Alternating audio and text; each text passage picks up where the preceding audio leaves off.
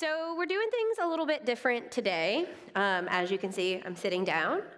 Um, and I haven't practiced this, so I have no idea if it's going to be 20 minutes or 45. Sorry. um, I wanted to come before you today and just create a space for God to do what He wants. Instead of practicing this, I have spent the last couple weeks prayerfully meditating on it. And um, I just kind of want to take this opportunity to share my testimony with you, a piece of it. Um, and sort of what I have always felt like is the thing God wants me to share with this church. You're going to hear a lot of common themes today that seem to have slipped into a lot of my sermons. Because at the end of the day, this is what I know. This is what God's lessons in my life have taught me. And I have called this sermon Lessons on Brokenness. Because I feel like that has sort of been the theme of my spiritual development over the course of my lifetime. So, um, the fun thing about um, being uprooted very soon is that I can be as real and vulnerable and raw as I want. I can say all the things that may that I've in the past been like, oh, can I say that on stage? It's Alan's problem if you don't like what I have to say today. It's not my problem. I'm not on the payroll anymore. and and as such, you know, if you don't like it, maybe I don't represent the church right now. I'm not quite clear on that. But you know, but also I don't have to save anything. I don't have to save any stories to tell you next week, which is kind of fun. I can tell every good story I have today. Um, and I can be as vulnerable as I God's going to force me to be. You know, that was the hard part as I prepared for this because the first few minutes, um, the first section, I have no idea how long it's going to take me, is just going to be sharing some things I've never shared from the pulpit before. And it was really difficult for me not to rehearse this in my head and start trying to decide what things I was going to share and what things I was going to hold back. Um, so, with that said, what I feel brokenness has looked like in my life and how my understanding of that has changed as I have received healing, as I have grown in my faith as I have matured into adulthood and, um, and middle age. what, what does that mean for me? You know, I can tell you that I can't remember before I felt broken. I have shared in sort of an oblique way about my struggles with my mental health many times. There's not going to be anything oblique about today. You know, I can't remember before I felt sad and afraid and um, like an alien creature that didn't understand how to connect with people, who didn't just watch other people just know how to be friends and want to be a part of that, but not understand how. And um, I can remember where I was when I was 13, the summer before ninth grade, and I read an article in 17 magazine. It was like the first time. This is awful. There are no children in this room right now, are there? Okay, great. Um, I can remember the first time I read an article in 17 magazine that described probably what was just simple clinical depression, but I'd never really heard anybody talk openly about it before. And, but it was like in the first three paragraphs about an article about a girl who was hurting herself. And um, I'm sure the last three pages of this article were about her like beautiful recovery from it. but all I took away was here was a thing that made her feel better you know, and I started experimenting with that, you know, and um, by the time I graduated from high school, I had a whole list of like, if you, so everybody knows I'm super ADD because I talk about that all the time. And usually that's like a joke, right? Like, it's, haha, Nikki's so ADD. But like, if you look up like ADD, like in the, like clinically, there's a whole bunch of um, common personality disorders, mental health problems that are comorbid with it.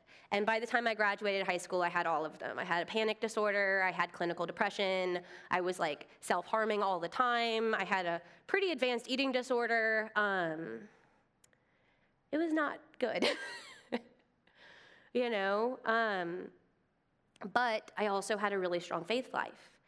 And um, I had grown up Catholic, and I had taken all of my sacraments really seriously, and I went to church very often, and I was very involved in my church, and I had had many, many beautiful experiences um, with God, with the Holy Spirit through that faith. And I went to a Baptist high school, and I had responded to, like, honestly, more altar calls than I can count, and had been smote to my knees in that high school gymnasium and wept into the basketball court like a lot, a lot of times, you know. And um, those moments of what I'm gonna now identify as like spiritual transcendence, connection with the Holy Spirit, were like the only times in like my whole life that I felt okay. And um, so I like went out into the world knowing God, having surrendered my life to Christ, having a very deep intellectual understanding of the Bible, and um, having experienced this beautiful connection with the Holy Spirit.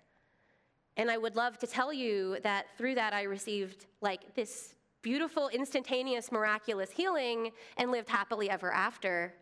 But that was not my story. I went out into the world and um, the little antisocial egghead goody two shoes, like, found a lot of alcohol out in the world. and um, I became like a daily blackout drinker because I didn't have to deal with the way I felt if I couldn't consciously remember how I felt. You know, and by 20 years old, I was like a recluse. I couldn't leave my apartment. I had panic attacks when I tried to leave my apartment. I like would break out in hives. I spoke with a stutter. Um, it was a mess. I had alienated every person in my life who cared about me. You know, I was talking to somebody about this the other day. Like, the thing about addiction is you don't stop loving people, but you do become completely incapable of like living up to any of your best intentions or seeing how any of your actions directly affect other people, how your choices ripple out into the lives of people you love. And I did a lot of things I was very, very ashamed of. And I did not quit believing in God. I did not stop believing that God had given me everything I needed in life to be successful, but I absolutely did believe that God was deeply ashamed of me. That um, the best I could hope for was to keep my head down and maybe He wouldn't notice me. you know, and I was just going to ride this life out. Hopefully, that wouldn't take very long. Um, you know, it's funny how we look back as an adult and you can see how many times life profoundly changes and how little time that takes. But when you're young, you don't understand that. You don't understand that you can feel profoundly different in a year, you know, and I wanted to die so bad. And I was so, so hopeless, and I hated myself so much. And it wasn't because I didn't have the same faith. It was because I didn't understand that I wasn't supposed to be strong enough to fix it by myself. That there wasn't this like profoundly fundamental brokenness inside of me that just like I was just some cast off thing. And um, I got sober. Feel free to talk to me about that after this if you need to know how I got sober. I would love to talk to you at length about that. But uh, I got sober through a spiritual program that taught me that um, that it was okay to be broken, that I wasn't meant to fix it on my own, that I was never able to fix it on my own, that the thing that was wrong with me was bigger than human power, and I needed something bigger than human power to fix it. And, um, and it did. And I believe that every day. Like I've been sober for 18 and a half years, and I believe every day I don't take a drink is a miracle of healing. You know? um, but that's not all. But that's not all. You know? I, at that same time, made a decision to stop actively engaging in a lot of what I identified as self destructive behaviors. You know? So I haven't taken a diet pill in that time. I haven't purged. Okay, I did like twice in the very beginning, but I haven't purged since I decided that was a bad thing to do. You know, I haven't um, cut myself. You know, I have like, there's a whole list of things that I decided to stop doing at that time because I believe they interfered with God's ability, with the Holy Spirit's ability to change my life. That I could not receive what I needed to receive from God and actively engage in those behaviors. And every day that I don't do that is a miracle, is a miracle. And for a really long time, I was satisfied with that. You know? Um, but it didn't, like, fix what was wrong with me, um, if that makes sense. It fixed, okay, a lot of what was wrong with me got fixed. A lot. And I was able to have a happy, useful, beautiful life. You know, to build something amazing, to be really, really useful in a world where I literally couldn't even engage with other humans. I was suddenly able to be like a contributing member of society, which was revolutionary for me. Um, it was good, and it was all built around this idea of surrendering my life to God's will and doing everything I could each day to be a servant of His will and the people around me. And what does that look like today? What does it look like today to dedicate my life to the service of God and the people He puts in my path? Um, and so I learned a lot right then about like a faith that works because I had had faith before, but there was this fundamental disconnect in like what I call now like humility or being right sized because up to that point I was trying to I thought I was supposed to function as a God in my life, to fix all these things that people couldn't fix, you know, to control all these things that people can't control, to change things about myself that people can't change, that I couldn't change. Um, but I learned a little bit more about brokenness when I first came to this church. Because at that time, I was like 15 years sober, I guess. Maybe less. I don't know. But um, I was in a really, really, really deep depression. And I had not been engaging in all of those behaviors, but many of those thoughts I still struggled with. You know, um, really, really insane relationship with food and my body you know, um, intrusive thoughts about hurting myself. Still, at 15 years sober, probably 14 years since the last time I've actually hurt myself, I was still struggling pretty regularly with thoughts about it. And um, I had joined this church, and I was really actively involved in this church because that's just how I live my life. And I was o- talking openly with those things about with a couple women I looked up to at this church.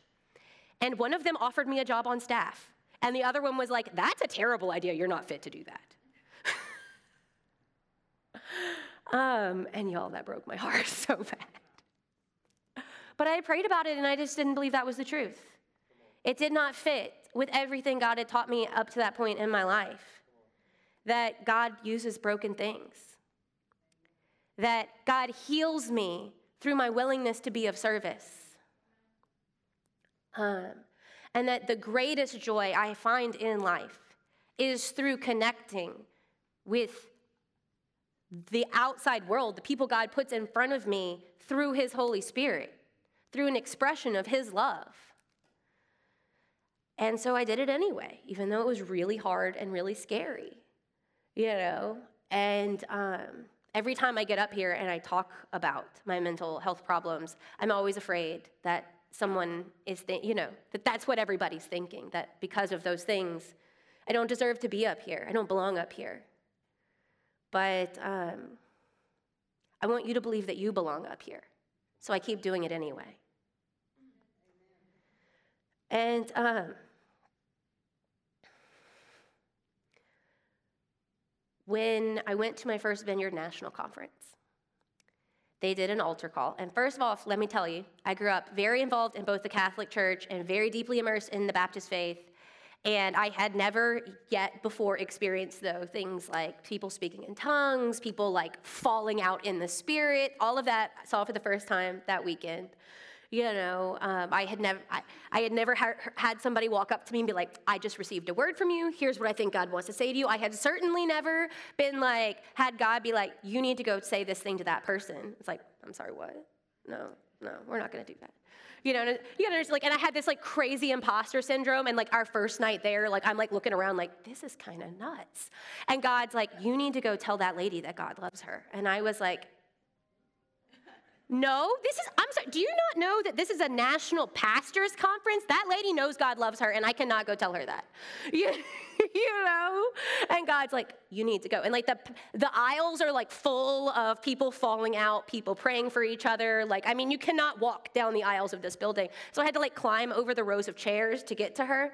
And I like sat down next to her, and I tell her, okay, I, like, I, of course, I started with an apology because I had never given a word before, you know, and um, um, so I like, and I just said, you know, I, I know that this is oversimplified, but I just feel like I'm supposed to come and tell you that God loves you.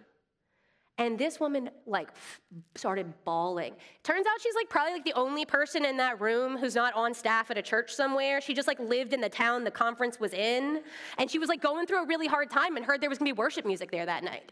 And she had like showed up. She's like living in some halfway house, like just really needed some Jesus today, you know? And um, you know, and I was like, oh, okay. You know, and later that same weekend, um, they had an altar call, and by this time I had kind of like gotten used to everything that was going on, and I like, I can't remember what specifically was said, but it was definitely something to the extent of like, there's a thing that you are satisfied with the level of healing you've received, and you've quit asking for more.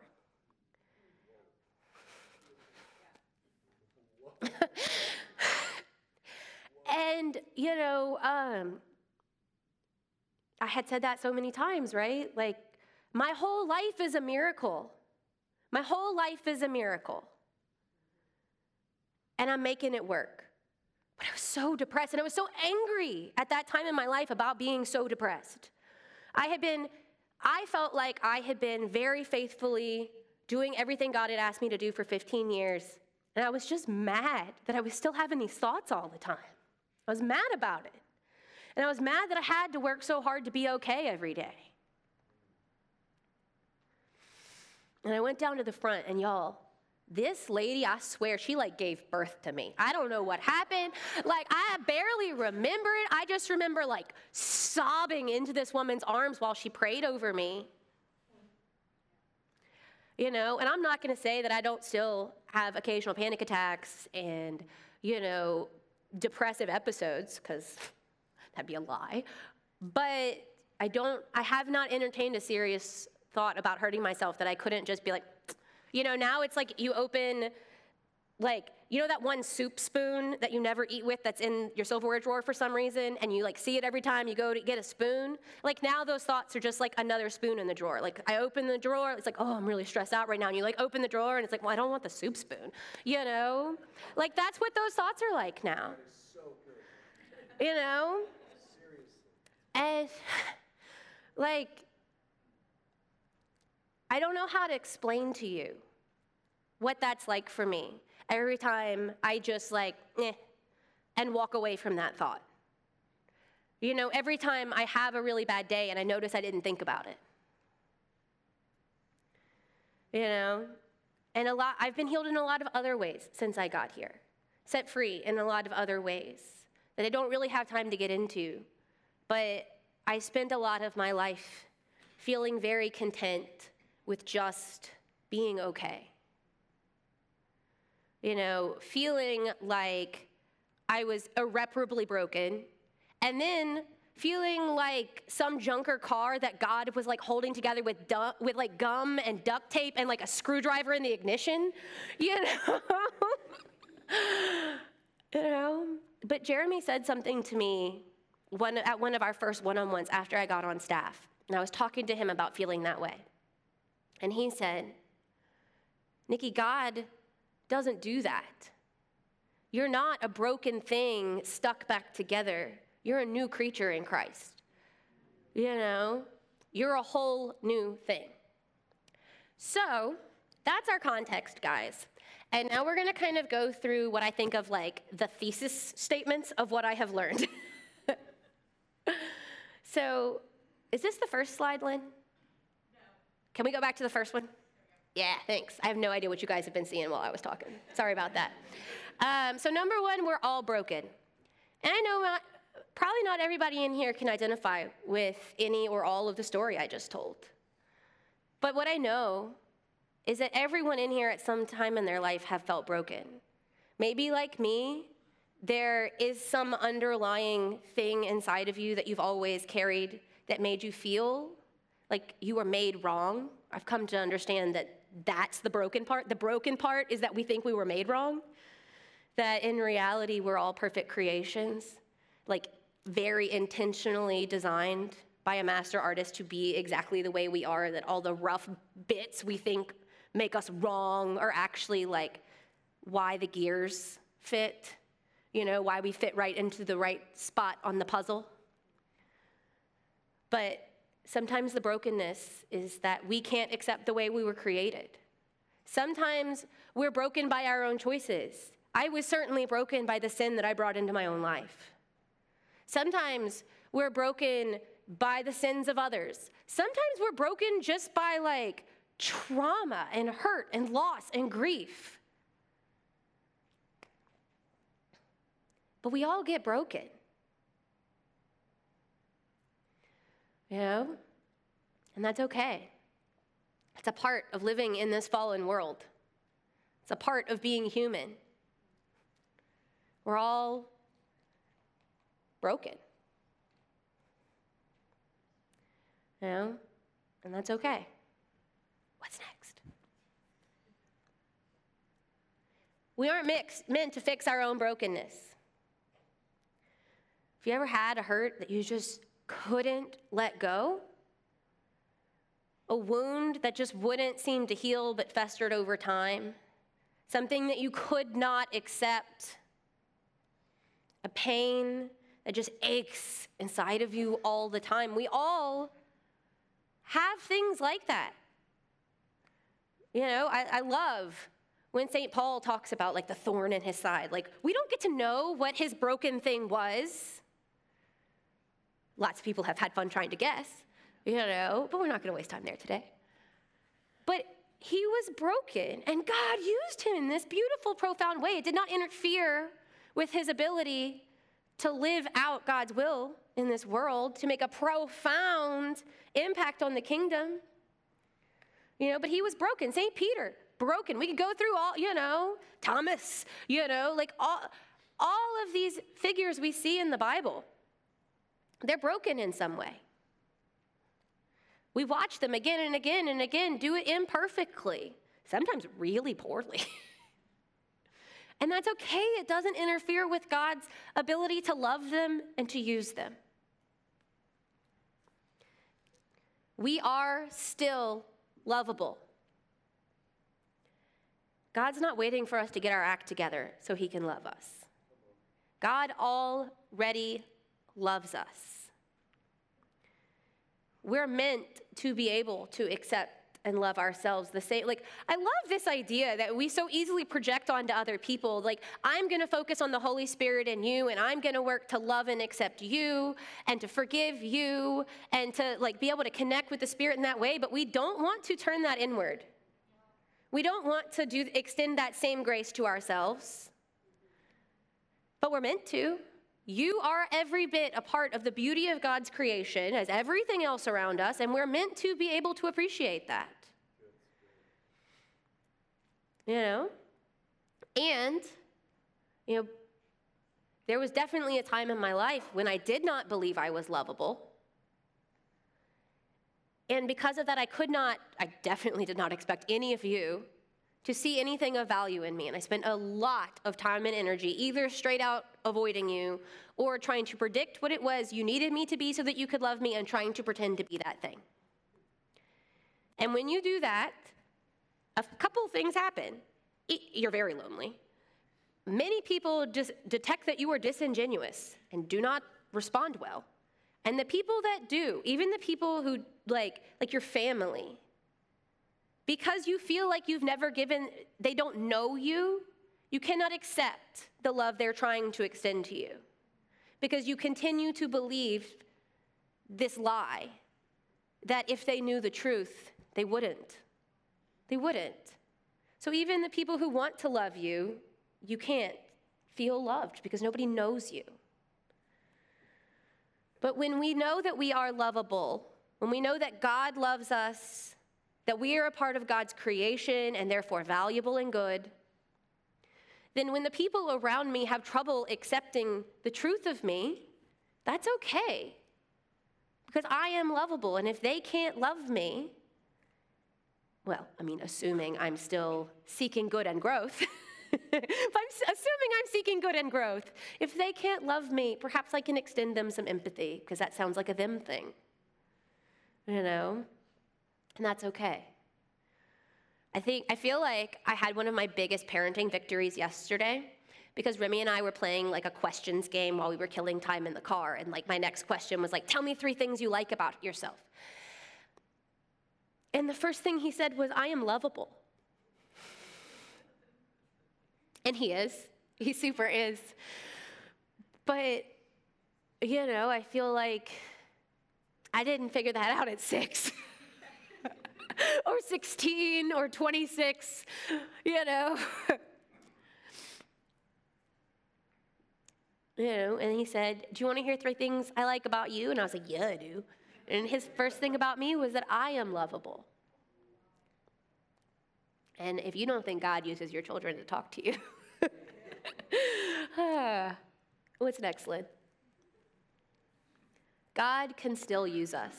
He's not waiting for us to get fixed to use us. God wants to use you wherever you are right now to minister to the whoever is next to you, in front of you, beside you, to your family members, to your friends, to your grocery store clerk, everyone who's come into your path. He wants to use you to extend his love and his power and the testimony of what's possible through his way of life. And he wants to do that right now, no matter where you are in your personal journey. That's my favorite thing about the vineyard. Is we, you know, remember that uh, the Christ centered model? Like for those of you who maybe are new and haven't done a Vineyard 101, like our church doesn't have any rules. When we talk about like how do you decide if you're a member of the vineyard, there's like a picture of a cross and all these little dots. And your arrow is either pointed in, as in you're growing towards Christ, or not currently. And that's it. That's it. Like your arrow is pointed towards Christ. Good, you're in. He wants to use you. You. You know, from where, and it doesn't matter how far your dot is from the cross. If it's if your arrow is pointed towards the cross, you're in, and you're he, you. We're talking about you. We're talking to you. You know, and I believe that those of us who are still a little more broken can reach the broken much more easily. Because guess what? There's a whole bunch of unchurched people, people who have been hurt by church people, way out on the fringes of that picture. And it's hard for them to hear anything from the people way on the inside of the picture. You know? But they can hear something from people they can relate to from people they feel like have suffered and have hurt. People they feel like understand them and are not judging them. I'm not saying everybody close to the cross is just judging them. I'm saying that when you are full of shame, it's hard to not assume people are judging you. It's hard to allow yourself to be vulnerable and not defensive. But man, these outer ring people have an opportunity to witness and testify that sometimes the inner ring people do not get. Holy Spirit doesn't care how much maturing and how much growth and how close to Christ we have drawn.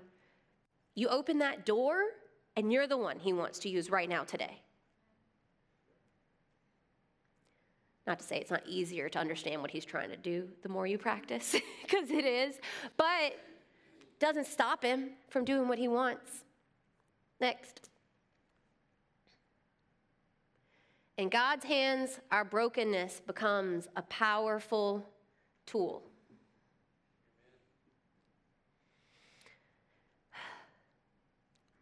One of my best friends has had, like, I don't even know how many miscarriages. I have lost count because she doesn't always tell us when she's pregnant anymore. And I would never, ever wish that suffering on anybody. And I'm not going to sit up here and tell you that I believe God did that to her that that was God's will for her life. What I will tell you is I have seen her be able to minister to women going through that circumstance in a way that I will never be able to. That she's able to connect with them and empathize with them and tell them things that someone who'd never been through that circumstance could never say. And she knows what to say. She's been able to profoundly help a lot of people that a lot of other people can't help. God takes our brokenness and He gives it meaning and value.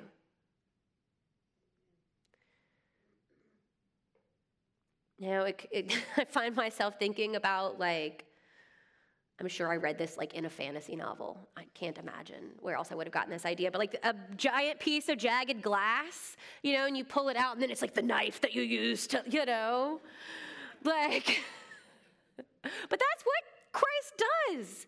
He takes this awful pain inside of us and he turns it into a tool. It's very awesome. You know? makes something that feels senseless meaningful, helps us find beauty in it. You know?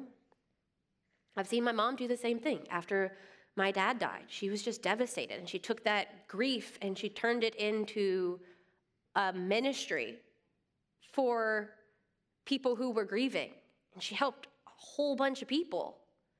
You know, God took her pain her suffering, they turned it into a really valuable tool that made it easier to bear, that eventually brought joy into her life. Because that's what he wants to do. You know, like the things I did when I was drinking, like that wasn't God's will. You know? But man, has he used that experience to change people's lives, to help people, to do good in the world. He took the worst things I've ever done, and He made them a tool for good.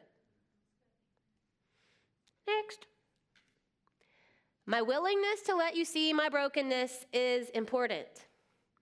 Hey, church folks, when our modern church culture tells us that we're supposed to already be fixed, we're supposed to fix ourselves, we're supposed to be holy, we're supposed to, we're supposed to present this like K love version of Christian lifestyle, you know, that just creates an atmosphere where we can't be real. We can't be authentic. We can't connect intimately. Our church friends are not the people we talk to about what we're struggling with. And that's a shame. That is not the way God intends it to be. It's not the way God intends it to be. I really like how Alan cheers for the person on teaching team like he's at a sporting event. It may- it's very encouraging. I like it. but um, we are meant to edify and encourage one another. But there is this awful feedback loop that happens when we only bring our praise here and not our suffering and not our lament and not our struggle or our temptation or our anger, I praise God that I have a God I can be mad at sometimes. That I can say anything I want to God, that I can express anything I want to God, and that's okay. I still love Him, He still loves me. I'm still talking to him, you know? But we need to be able to talk about that in our holy relationships, in our fellowship relationships. So that we all, when we are going through those struggles, we don't feel like we're doing it wrong. I must be doing this faith thing wrong because why do I still feel this way? Why is this still happening? Why am I still struggling? All of my church friends are happy. What's wrong with me? And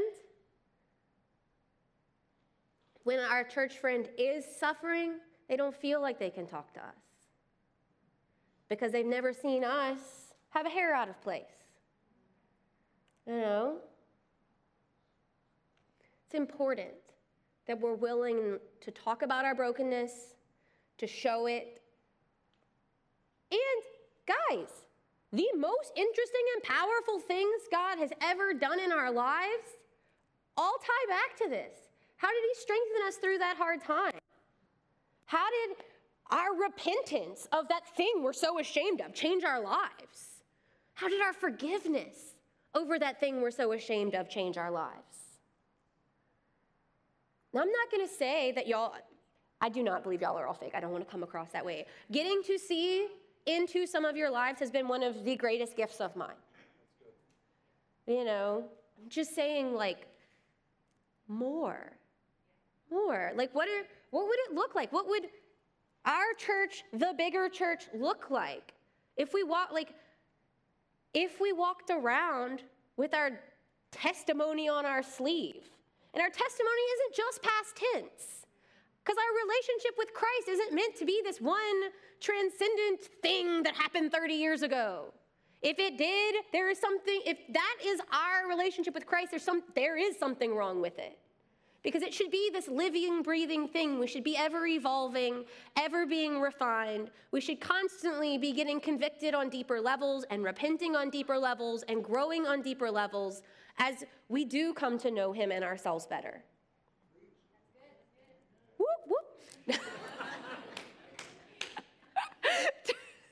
What's next, Lynn? Oh, I love this. I am not a broken thing mended, I am a new thing created. This inspired this whole lesson. I used to be really, back when I thought I was a junker car held together by like, you know, shoddy backyard welding or something. Um, I used to love the metaphor of like the Japanese teapot that get the bro, you know, like the broken pottery that you like glue back together with melted gold, because it's so beautiful and it is a beautiful image. But I much prefer today um, these cool little crayons. I did this project with my kids one time. You take all the broken crayons and you put them in these molds. And they melt down and turn into a new thing. And look, you could take a cigarette lighter and melt the two ends of the broken crayon and glue the broken crayon back together, but guess what? It's brittle. And it's probably gonna break again the next time a kid picks it up. I hope y'all are hitting you know? And it's not as good as the thing you started with. That's not how Jesus works. That's not how God works. It's certainly not how life works. We get melted down and made into a new thing out of all the broken pieces. And all of that stuff that broke me gets to be forged into the new ore or alloy, the new alloy I become that is stronger than the things I started as. Come on. Come on. And prettier, too. you know? And it is genuinely useful again. You would say more useful. My kids and I did this project because we wanted to make, I could not find, for the nursery room, they have these really cool, like developmentally appropriate, like triangle crayons they make for little kids learning pencil grip. And they have jumbo crayons they make for really little kids. But I wanted triangle shaped jumbo, jumbo crayons and I couldn't find any. So we made our own. And they were more useful than the thing it started as. you know?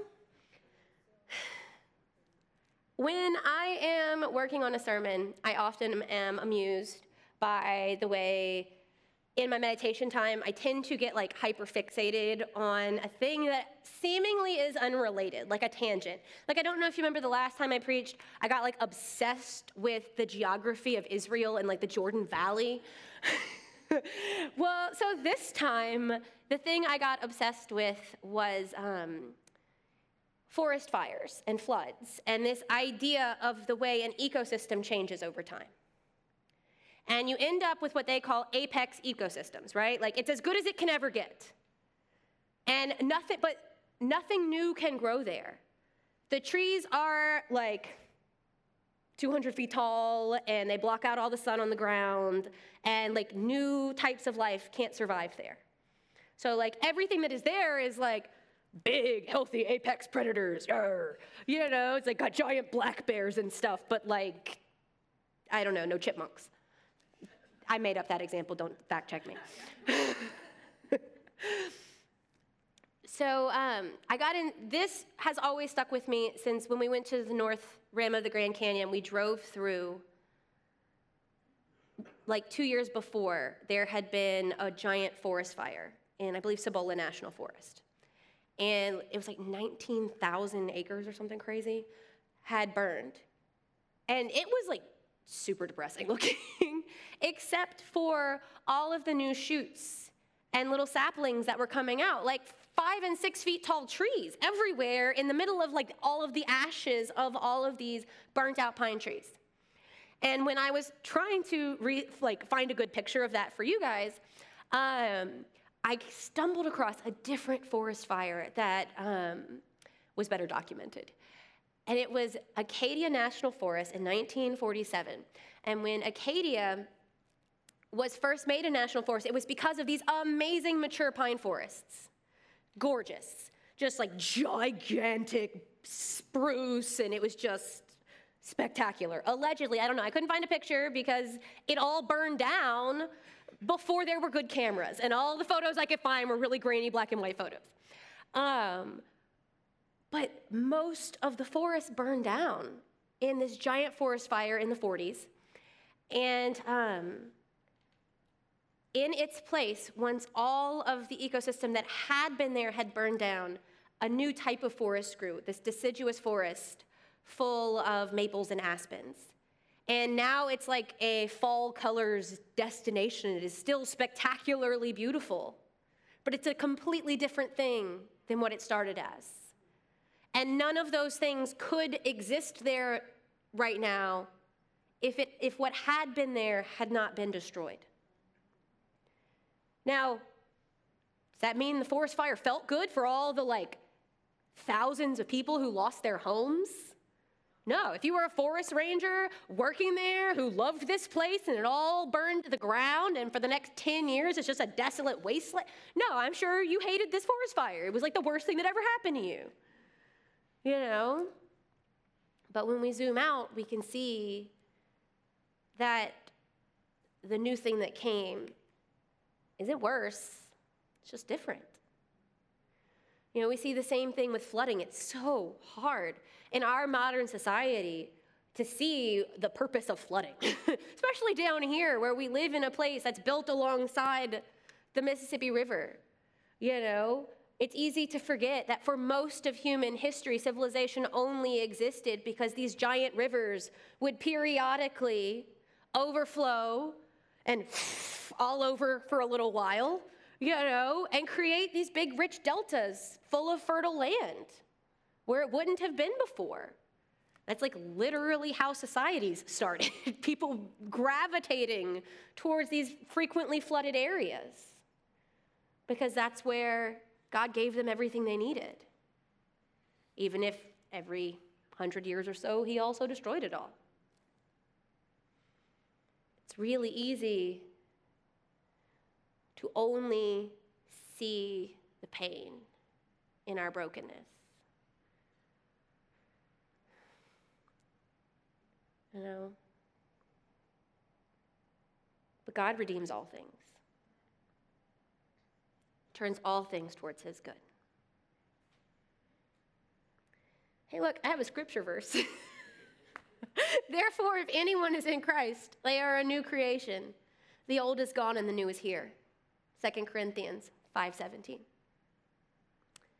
think I've got some practical tips next, Lynn. Let's see. So, I want you to thank God for loving you in your brokenness and for making you a new creature. If you don't feel like you have reached that place that I talked about where, like, maybe you're still trying to fix your own brokenness, we would love for you to pray for you today. Maybe you know Christ like I did, but you haven't humbled yourself in that way to be able to receive the miracles He has available for you. We would love to pray for you today.